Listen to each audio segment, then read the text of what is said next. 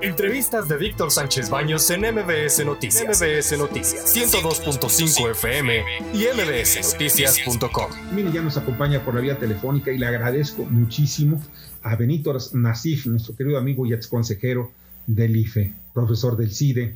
¿Cómo estás, Benito? Muy buenas noches. Hola, Víctor. Muy buenas noches. Qué gusto me da saludarte a ti y a toda tu audiencia. Muy amable, gracias. Oye, pues mira, ya después del decretazo de, y que se convirtió en un fiasco, eh, un fiasco jurídico, legal, eh, la interpretación que dan eh, en la Cámara de Diputados y que después avala la Cámara de Senadores, y ahora después de analizarlo, pues lo único que han, cometido errores garrafales desde el tratar de hacer una interpretación a una ley del 2000, perdón, a una ley de 2004 cuando pues en realidad la última versión de la ley es del 2019. En fin, platícanos cómo estuvo este asunto de este, de este margallate que hicieron los de Morena por tratar de ser lambiscones y salir a buscar, poner, promover más bien la revocación de Andrés Manuel López Obrador. Pues mira, fue un, eh, una acción, un acto de la mayoría en, en, el, en el Congreso, que pues encabeza Morena y que está respaldada por una coalición integrada además por el Partido Verde y por el por el Partido del, del Trabajo. Y eh, pues intentaron utilizar esa mayoría para que para ejercer digamos una atribución del Congreso que es la atribución de eh, aprobar decretos interpretativos eh, de leyes emitidas por el propio por el, por el propio Congreso. Eh, claro. Y eh, buscaron mediante este acto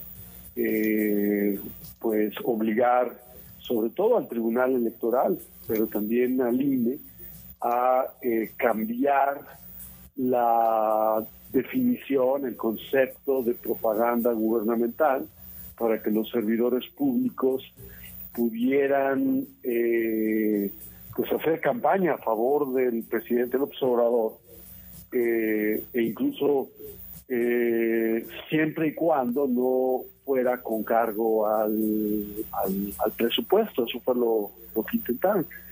El problema con lo que hicieron, además del que tú ya mencionaste, de los errores que se los ha hecho saber la propia sala especializada del Tribunal Electoral, es que eh, estamos en una veda de cambios legislativos fundamentales que inicia eh, pues 90 días antes de que arrancara el proceso electoral en seis entidades, seis estados que tienen eh, elecciones de gobernador.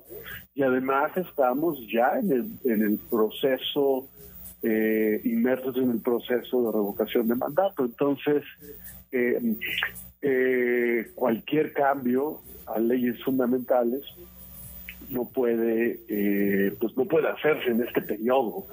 Entonces, aunque le llames tu decreto decreto interpretativo, es una modificación fundamental a la legislación electoral y eh, pues era previsible que se iba a topar contra eh, eh, pues en la revisión de su constitucionalidad pues contra los criterios que se ha venido, que ha venido estableciendo el propio Tribunal Electoral y la Suprema Corte de Justicia, Víctor.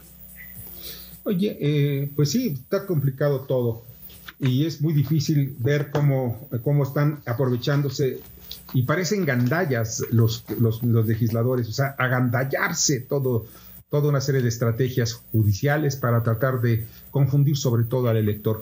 Eh, Antonio Castro Quiroz, ¿alguna pregunta? Sí, claro. Hola, Benito. Oye, ¿cómo estás, Toño? Buenas noches. Bien, gracias. tú que sabes mucho y eh, quisiera que me dieras un balance rápido. La presencia de Morena, en el poder, con la concentración que tienen a todos los niveles, eh, en, los tres poderes, ¿es un avance para la democracia o un retroceso? Mira, desde, mi perspectiva, eh, se ha generado una concentración de poder eh, que le ha dado la mayoría al presidente López Obrador, más allá de la votación eh, que, sale que salió de las urnas tanto en 2018 como en 2021.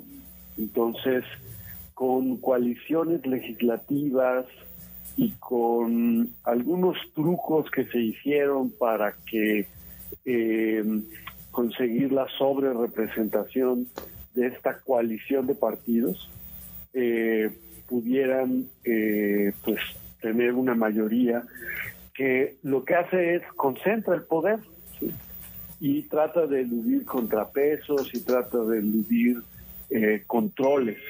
Y cuando eso ocurre, eh, desde mi punto de, vista, se crean condiciones para el abuso del poder, como lo que vimos con el decreto interpretativo. Desde mi punto de vista es un, es un caso claro de abuso del poder eh, cuando no existen los controles dentro del poder legislativo fue, necesario que interviniera un control externo que es el, el, poder el poder judicial.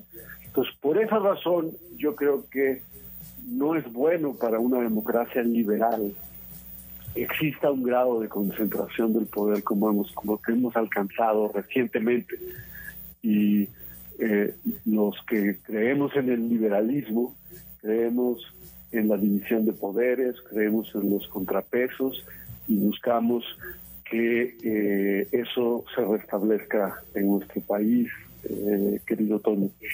Gracias. Oye, entonces finalmente el liberalismo y neoliberalismo no es tan malo, pues.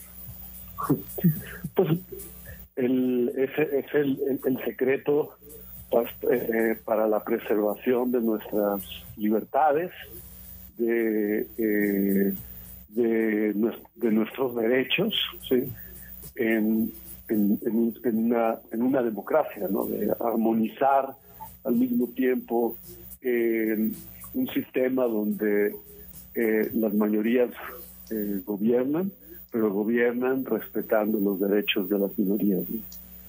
Esa es la clave de todo. Esa es la clave de todo. Bernardo Sebastián. Muy buenas noches, Benito. Y lo que está pasando, en realidad, esto que hicieron de, cambiar la ley y tratar de, brincarse la veda electoral, tendrá consecuencias. Sabemos que por la Constitución está, está decretado que no se puede hacer nada 90 días antes de, de algún proceso de elección o de votación. ¿Tú crees que se pueda generar alguna consecuencia? ¿Crees que tengan que pagar alguna multa? O que se pueda incluso destituir algunos personajes de su cargo por los actos que están haciendo, porque sabemos que están haciendo y poniendo eh, espectaculares con recursos públicos, no con recursos personales. Sí, hola Bernardo, muy buenas noches. Eh, bueno, por lo pronto se, detuvo la aplicación del, decreto interpretativo. Esa diría yo es la, la primera la primera la primera consecuencia. Puede haber otras consecuencias contra servidores públicos que, eh, pues, eh, en vez de acatar lo que dispone la Constitución y la ley y suspender la propaganda gubernamental que difunden en sus redes sociales y en otro tipo de en conferencias de prensa, en eventos, etcétera, eh, ellos eh, y ellas también eh, se siguen adelante a partir de este decreto interpretativo o, eh, o asumiendo que tiene algún valor. Para ellos, de manera individual, puede haber consecuencias en términos de sanciones impuestas por el Tribunal Electoral. Eso sí puede, puede ocurrir, Bernardo.